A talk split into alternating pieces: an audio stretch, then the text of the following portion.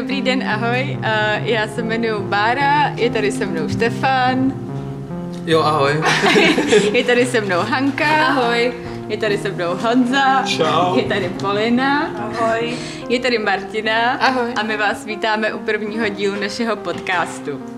V současné chvíli se nacházíme ve veřejném sále Hraničář a tohle je nějaká forma doprovodního programu v rámci našeho půlročního cyklu v Hraničáři, který bohužel nemůžeme realizovat tak, jak bychom chtěli kvůli nastalé situaci ohledně koronaviru. V rámci tady půlročního eh, programu měly vzniknout různé diskuze a debaty, které se měly týkat rekultivací krajiny v Ústeckém kraji a je tady taky v současné chvíli výstava Poslední den stvoření, který by vám mohla jako spolukurátorka částečně představit Martina. Mm-hmm. Tak uh, výstava a půlroční program Poslední stvoření, kterou jsme připravili společně s teoretičkou a kurátorkou Anou Remešovou, se věnuje, jak už Bára řekla, různým aspektům rekultivace či revitalizace těžbou a průmyslem zdevastované krajiny. A to, co je z našeho pohledu důležité, je, takže se pokouší nahlídnout do možných způsobů a směru uvažování o vztahu k ní v současné době klimatických změn. Pánevní oblast severních Čech s desítkami kilometrů povrchových uhelných dolů a jejich výsypek právě teď prochází obnovou, která postupně přinese zásadní změnu tady v tom regionu. Příběh osud bývalých dolů přináší plánování nové krajiny, který vlastně odráží současný politický praxe a ideologie. A to nám vlastně přišlo nejdůležitější, protože se chceme bavit o tom, jak se vlastně tady ten region bude měnit a proměňovat. Výstava by měla primárně ukázat, jak vlastně využít přírodní procesy a směřovat k novému způsobu přemýšlení o lokálním vztahu k prostředí. A když už se bavíme tady na severu Čech o lokálním prostředí, tak první vlastně, co bylo jednou z našich směrů uvažování, bylo jezero Milada, protože jezero Milada je vlastně první zrekultivované jezero, které vzniklo na základě bývalého dolu Chabařovice. Souvisí s tím vlastně i vystaven, vystavená díla, které vy tady můžete vidět. Výstava teda bude znova k vidění od konce května, protože kulturní instituce a galerie budou moct být znova otevřený. A tématiku vlastně umělého jezera Milada zpracovává v výstavě Honza Kvíz a zároveň i Radek Jandera. A součástí této podcastu je dozvědět se něco víc o souvislostech vzniku tady toho jezera a tím vlastně vám i nám a lidem tady v té komunitě vlastně přiblížit, jak tady to téma vnímat. Tak mě by na začátek přišlo dobrý říct něco o, o tom jezeru Milada, pro lidi hlavně, kteří třeba nejsou z Ústí a neznají ho. Tak to jezero vlastně vzniklo napuštěním bývalého hnědouhelného lomu Chabařovice. Na jeho místě původně stály obce Hrbovice, Tuchomyšl a Vyklice. Tohleto jezero je jenom o něco málo menší než Máchovo jezero a napouštění toho jezera začalo v roce 2001, skončilo někdy v roce 2010 a pro veřejnost je zpřístupněné od roku 2015.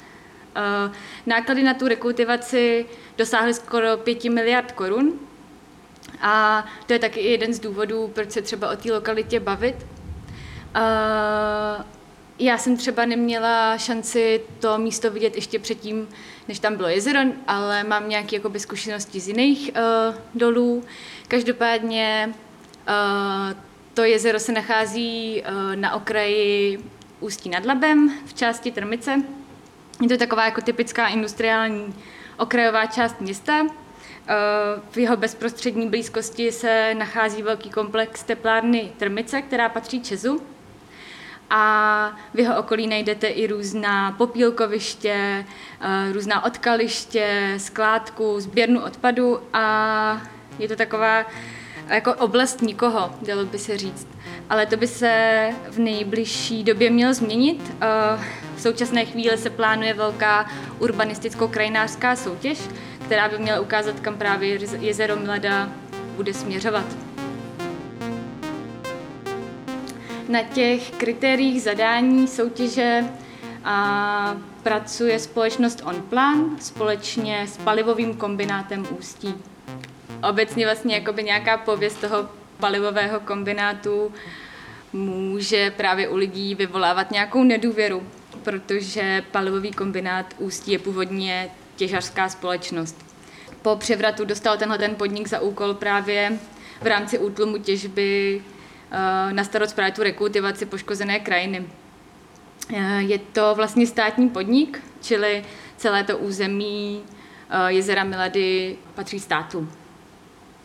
V rámci právě té rekultivace jezera už ten palivový kombinát Ústí zrealizoval už nějaké jakoby dílčí úpravy, jako třeba nějaký spevnění cest nebo výsadbu stromů, ale vlastně na nějaký jako celkový plán se zatím čeká. No, mě zajímalo, jestli byly u Milady uh, diskutovaný i předtím i jiný typy než uh, té rekultivace, než tím uh, zatopením vlastně, hydrický. Tak krom uh, toho napuštění uh, toho dolu vody, tak se samozřejmě zvažovala i nějaká jako suchá varianta té rekultivace. To znamená třeba nějaký zasypání té jámy zeminou, ale protože by to bylo hrozně finančně náročné, tak se od toho řešení jako upustilo. A vlastně i to zatopení prosazovali vlastně lidi i z těch okolních obcí, protože uh, v tom uh, dole se ještě nachází stále jako velká ložiska hnědého uhlí. A tím vlastně, když uh, se to jako zatopí, tak tím se znemožní jakoby nějaký obnovení té těžby uhlí.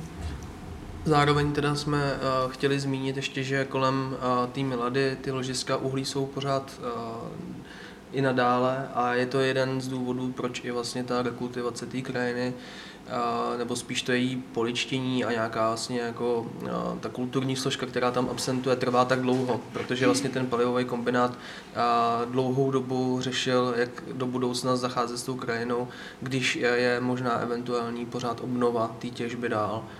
Jo, a taky je třeba docela důležitý, co se třeba můžete dočíst u Honzy Kvíze, tak je, že z ekonomického a krajně ekologického hlediska byla posouzena a rozhodnuta tzv. mokrá cesta rekultivace jako nejvýhodnější obnova zničené krajiny, která je o 10 let, jenom 10 let, kratší než uh, v případě asi nějakého za, toho zalesnění.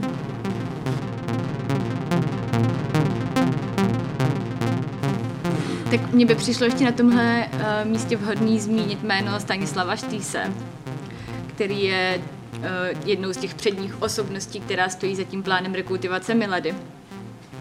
A on v takovém krátkém, trošku propagandistickém filmu První den stvoření eh, z roku 78 představuje veřejnosti plán, jak vlastně naložit s tou pustou krajinou po těžbě uhlí. A on je takovým jako propagátorem mm, pro mě asi trochu kontroverzní uh, myšlenky, Eh, že krajina uměle vytvořená rekultivací má větší ekologickou hodnotu než původní krajina zničená povrchovým dobýváním uhlí. A právě, že díky těm zásahům člověka, který krajinu může přetvářet k obrazu svému, tak ta krajina je vlastně hodnotnější, což je také jakoby na nějakou delší, delší jako debatu. A to možná vlastně vychází i z toho, že když těžaři ví, že už budou končit s tou těžbou, tak se plánuje vlastně ta, ta daná rekultivace a už dopředu řeší, kde co bude konkrétně. A, ale vidíme, že ty mezery vlastně v tom plánování jsou obrovský, protože e, i teď vlastně ta Milada pět let od spuštění nenabízí ten komfort uh, rekreační, který by mohla a ne, nevyužívá ten potenciál. Kdyby to plánování uh, fungovalo, tak vlastně jsme už mohli o x let dřív mít jako nějaké vybavení uh, sociální a tak dále, který by nám to trávení času tam dělal příjemnější. Jasně, že na jednu stranu se takovýhodle jakoby přesného plánování do budoucnosti trošku bojíme, protože takový jako socialistický pozůstatek toho, že všechno bude prostě naplánovaný tak, jak má být a třeba to tak prostě úplně nebude, nebo ne, ne, nejde si to často třeba úplně vymyslet a pak je otázka, jak moc se dá plánovat, jak moc se nedá, ale pak zase teďka v, jako v, tý, v, v současné situaci se až moc prostě zbytečně naráží na nějaký chyby e, procesuální, které jsou způsobeny vždycky jenom nějakým zdržením, komu co patří a pak vznikají i chyby nejenom tady prostě v rekultivaci milady, ale i často v nějakých městských plánováních a tak, tak je prostě důležitý uh, tohle to nějak vyřešit, co, jak moc plánování je dobře a jak moc je špatně. Hmm, jo, já si uh, totiž taky myslím, že vlastně dobrý zmínit, že jezero Milada je vlastně takový experiment, který tady v Čechách uh, je vlastně k vidění a v rámci těch souvislostí všech uh, oborů, který se na tom podílí, tak je to vlastně první uměle vytvořený jezero a, je vlastně docela pozitivně negativní slyšet, že v současné době i palový kombinát přiznává to, že sám udělal chyby v rámci plánování a že se vlastně sám učí z chyb, který na Miladě byly vytvořeny. Není pravda, to není první jezero. A máš Matildu v Mostě, která je taky po těžbě a má vlastně jakoby tu infrastrukturu zaběhnutou. To jo, ale oni o tom takhle mluví. A, ale tak možná jako na, jakoby kolem ústí, podle mě, protože Matilda je vlastně po těžbě a má už jakoby sociální vybavení, lidi si tam chodí koupat, je kolem toho udělaná, uh, je kolem toho udělaný okruh, kde můžeš jezdit na inlinech, takže je to jenom jako menší rozměr. Podle mě podle mě ta těžba, která, o které se tady bavíme, je v nějaký jako dimenzi. A třeba A oni to, berou, oni to berou právě, že to máš ho přes Třeba si to 300 tam udělal nějaký nový, nějaký ten neudělal žádný soukromník, tak ten palivový kombinát že má nějaký svoje území, který spravuje a je možný, že třeba uh, to řeší tím, že tohle to má na 300 hektarů, proto možná jako by to berou tak jako ukázkový případ, protože ono souběžně třeba se napouští ten Medard na Sokolovsku a to je taky poměrně velká, uh, velká zatopená krajina nebo, nebo oblast. A, a jenom jako nebyla dokončená, ono jako by těch úrovní najednou je víc, stejně jako jezero Most, že jo, který vlastně uh, už v roce 2015 15 bylo taky už téměř jako napuštěný, nebo ono bylo napuštěný, jenom museli dorovnat uh, nějakou hladinu, která vlastně se odpařila. A takže vlastně se ne, nevzala tam uh, Milada jako nějaký ukázkový vzorek, ale jakoby teď na tom vlastně se to teprve ukazovat, ale během toho tady je x dalších projektů, které se prostě dělají. A vlastně je vidět, že se dělají tak jako s dost velkýma chybama, ať už jako se propadají břehy, nebo právě tam chybí nějaká ta vybavenost a to, to všechno, co vlastně, o čem se tady bavíme, Eh, a to je vlastně jako míra toho plánování. A Teď, co se týče toho, jenom abych to doplnil s tím hroucením břehu, tak to už je prej na Miladě jako nějakým způsobem vyřešený. Eh, Což byl jako prej problém, který i sám ten palivový kombinát nějakým způsobem přiznal, nebo respektive ten Petr Lenz, který jako za něj mluví. A jsou tam prej i dokonce nějaký vlastně čidla, který mají zjistit, jestli, když se to jako stane znovu, tak eh, by to mělo alarmovat a prostě by se to mělo zase řešit. Právě to je možná jenom ještě k doplnění k tomu uh, panu Štýsovi, který už vlastně tu koncepci té hydr- hydrické uh, rekultivace zaved někdy v 58. On už vlastně věděl nebo navrhoval, aby ta rekultivace proběhla v té pod Krušnohorský pánvi uh, takovýmhle způsobem. A počítalo se s tím, že vlastně velká finanční a, nálož bude uplatněná právě na to zpevnění třeba eh, těch břehů nebo vůbec na a, opravení nebo vybudování té struktury toho daného jezera, že se vlastně tam jako přesouvá obrovské množství hmot, jenom proto, aby ta rekultivace se mohla stát v nějakým kratším horizontu, jak už zmiňovala Martina. A že vlastně jako by ta uh, přírodní sukcese není tak výhodná a to z toho důvodu, že uh, tam chybí ten rekreační potenciál vlastně a eventuální zásobárna jako vody nebo i třeba, i, i třeba pitné vody. Mně přijde na tomhle místě ještě jako dobrý zmínit, že jak jsme se bavili o těch nějakých krocích, které už jsou jako provádění x desítek let, takže je tady furt jakoby velká hrozba toho, že uh, v minulosti mohlo dojít nějakým jakoby chybným krokům v, rá- v rámci té rekultivace a zatopování té jámy, že časem může dojít k nějaký jako i kontaminaci vody. Což a, je i celá, třeba zajímavý faktor u té Milady konkrétně, že ona tím, že aniž by se to mohlo zdát, tak není tak hluboká a, ve všech místech. A proto tam dochází a, k uvolňování dusíků a dalších a, chemických látek. A vlastně celý ten proces ohledně kvality vody je celkem specifický a stojí to za to za přečtění různých materiálů, který vám potom přiložíme v článku, který k podcastu vyjde, kde vlastně třeba se zmiňuje, že za 10 let ta voda projde reakcí a, a dojde k tomu, že vlastně se tam nebude přirozeně vytvářet plankton. Takže vlastně vidíme, že a, ty a, antropogenní jezera a, vlastně nemají ten potenciál na to být jakoby přirozenou součástí té krajiny a té přírody, jako kdyby to jezero bylo fakt původní, protože ty uh, vlivy té těžby a odhalováním uh, různých látek uh, vytvoří podloží, který není vlastně jako stabilní pro nějaký biotop. Já bych v tomto momentě možná jenom jakoby, mám pocit, že jsme to vylíčili trochu jakoby katastroficky ten scénář, ale jako opak je trochu pravdu a mám pocit, že jakoby velkou silnou stránkou té Milady, že je tam velmi čistá voda a vlastně až tak moc, že se tam začalo kumulovat velké množství různých ohrožených a vzácných uh, druhů, ať už jako zvířat nebo rostlin.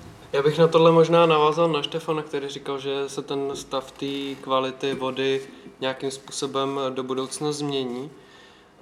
Což je zajímavý, protože v současné době je vlastně Milada vzorovou referenční lokalitou České republiky k tomu, jak by se měly vlastně umělý vodní plochy nějakým způsobem uh, vyvíjet do budoucna tou kvalitou vody v rámci směrnice Evropské unie o vodních plochách. A to jezero vlastně slouží teda jako vzor pro ten ideální stav, kterýho by se mělo dosáhnout vlastně v rámci celé Evropské unie, nejdřív Česká, ale celé Evropské unie posléze eh, na vodních tocích a plochách eh, do roku 2027. Nejdřív to bylo teda rok 2015, co jsem se koukal, ale později do toho přidali... že se tady uh, prostě to odkládá a spolíhá se, že se tady vytvoří ten tak, ideální stav a pak to, se na něj bude teda nějak navazovat. Přesně tak, že, se to, uh, že tam byly nějaké možnosti odkladu a v současné době je to rok 2027, kdy vlastně by se mělo dosáhnout určitého dobrýho stavu, což je, docela tak jako v uvozovkách, ale uh, dobrý stav je vlastně v rámci té směrnice definovaný kvalitou té vody v rámci minerálů, toho, jak je tam právě eh, obsah toho fitoplanktonu, nebo jaký tam žijou, jako jsou schopný žít druhy, jaký tam rostou rostliny a tak dále. Takže eh, to je jenom taková věc k tomu.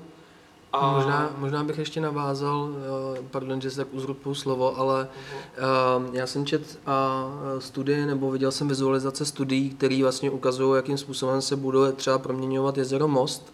Těch studií je víc, navíc jezer. A ukazuje se, že se vlastně ty samotné jezera ustálí třeba až za 100, 200 a více let a dojde vlastně k určitému poklesu hladiny vody. Takže ono to, jakým způsobem teď máme jako nadimenzovaný ty jezera, tak uh, pořád vlastně to neznamená, že to jezero je ve finální podobě a ve finální podobě s kvalitou vody. Ale uh, nepočítalo se s tím, že prostě ta proměna klimatu bude taková, jaká je. Uh, nicméně jsou různé studie, které právě zohledňují to, že ta voda ubejvá, ubejvá odparem. Děje se třeba právě na jezeru Most, který má ještě větší rozlohu než Milada. Tam se musí dokonce uh, místo toho, aby to jezero bylo nechané ledem, neustále dopouštět uh, ohří. A to znamená, že vlastně jako pořád je nějaký úbytek z ohře. A všechny ty jezera, které vzniknou, budou napájený z ohře. Je otázka, jak ta ohře na tom bude do budoucna. Plánuje se dokonce, že se bude upouštět i přehrada Nechranice, aby vlastně ty jezera mohly být naplněný. A je, je zajímavý to, že vlastně ten štýs svým způsobem se skepticky staví Eh, vůči klimatické změně, protože ji bere jako nějakou přirozenou součást eh, dějin prostě planety a bojí se vlastně třeba různých jako eh, opatření, které můžou vzniknout různýma ekologickýma opatřeníma ve smyslu nějakého zeleného fašismu.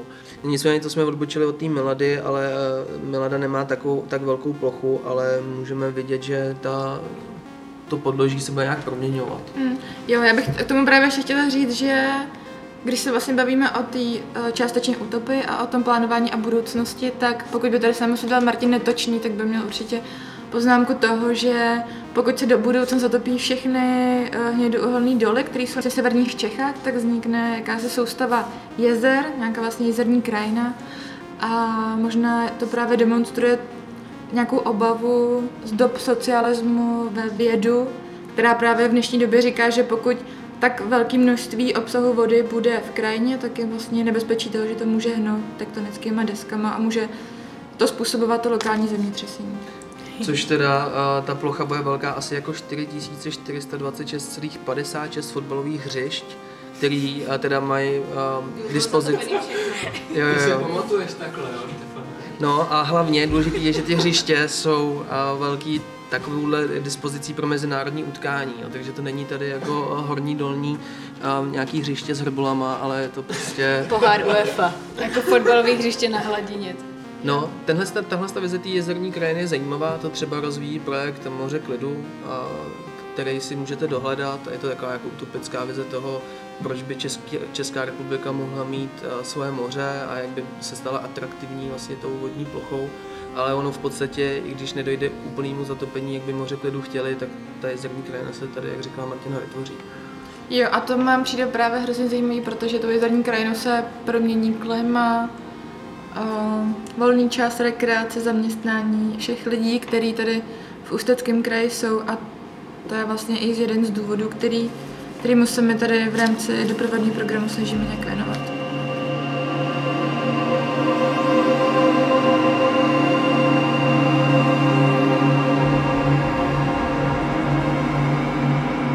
Tak jo, tak uh, bavili jsme se o tom, že tady uh, v 70. letech vznikla nějaká plánovací vize, nějaký vlastně plány, který částečně demonstrují uh, ducha té doby. Lze to vlastně porovnat i třeba s dílem Radka Jandery, který vlastně uh, částečně polemizuje nad uh, plánováním krajiny, prostředí, který se dělo dřív a částečně i toho, který se děje teď, v závislosti na nějakých jako developerských ambicích, na základě vlastně uh, profitu z krajiny a na základě vlastně u, u, u, uspokojení nějakých duchovních i materiálních potřeb, který ten člověk v té krajině vlastně chce mít. Hmm. A pak tady prostě narážíme na to, že jako jestli chceme prostě navazovat na to dlouholetý plánování přesně naplánovaný to, naplánovanýho toho, jak to bude vypadat. My jsme prostě přemohli tu krajinu, ona se bude chovat přesně takhle, nebo jestli jako naopak chceme trošičku jako víc na ní reagovat a nechat prostě nějakou přirozenou sukcesi zároveň i v současné době dost jako trucujeme proti jakýmkoliv developerským záměrům, protože už to máme spojený automaticky s něčím špatným, s čímž jako trošku musím souhlasit na pozadí prostě Ústeckého kraje, kde nikdy jako takovéhle věci nevedly k ničemu extra dobrýmu a všechny věci se tady vždycky zbytečně protahují a naráží na nějaký jako procesuální zbytečné chyby ale je důležité si uvědomit, jestli se zbytečně nějakého plánování na jednu stranu nebojíme, protože prostě hrozně odkazuje k socialismu, ke kterému se vůbec prostě nechceme vracet, ale pak si na druhou stranu stěžujeme, proč nebylo prostě dřív vymyšlený co tam bude a proč jsme se dřív nedohodli a proč nějaká diskuze neexistovala prostě dřív. Což teda taky právě navazuje na to, že to musí všechno stát na nějaký diskuzi, která tady prostě absolutně chybí a teď se teda o ní prostě palivový kombinát docela snaží a snaží se tyhle ty myšlenky zpřístupňovat lidem, kteří by měli být prostě do budoucna uh, uživatelé toho areálu, ale taky to naráží na to, že každý má nějakou svoji představu, prostě jestli to bude super rekreační areál, jestli tam bude chodit na ryby a tak. A jestli je tam tolik jako nucený to, aby se ty lidi prostě, aby se na to přistupovalo s tím, že se od začátku musíme dohodnout, ne, že prostě budeme si jako hladit svoje odlišnosti, ale že se musíme prostě od začátku dohodnout. Zároveň teda chci jenom říct, že ten palivový kombinát možná i reaguje na nějaký podněty vlastně jako aktivní společnosti, jako třeba jsou večery revize, který tady dělala Jitka Žambochová se svými kolegy a vyvolávali vlastně nějakou diskuzi a zvali si vlastně aktéry nebo i odborníky na daný téma a zpřístupňovali vlastně to téma ústyčákům, ale nejenom jako nám. A e, právě to je jako by ta snaha hraničáře ukazovat vlastně ty věci v nějakém takovémhle jako souvislém kontextu. No, já jsem chtěla dodat, že to, co říkala Hanka a to, co právě nás trochu jako rozlišuje mezi tou dobou, kterou, která byla před revolucí a která byla třeba v divokých devadesátkách, tak je, že teď aktuálně už vlastně státní podnik Palový kombinát na základě spolupráce s ateliérem Tečka a ateliér Onplan přistoupil k nějakým participativním metodám, což jsou vlastně metody, které aktivně uh, nalézají vlastně diskuzi s lokálníma obyvatelema, Proběhlo tady vlastně několik workshopů, ať už vlastně z řad kritiků se ozývá to, že proběhly opět e, celkem pozdě, ale aspoň tady nějaký participativní projekty proběhly, proběhly tady v Raničáři a vlastně vy si můžete na stránkách e, organizace Onplan a Polového kombinátu vlastně zjistit takovou metodiku, je tam vlastně napsaný určitý manifest, eh, na kterém vlastně vy zjistíte, jaký jsou teda teď aktuální zásady k tomu, jak se bude to plánování na Miladě vlastně odvíjet dál.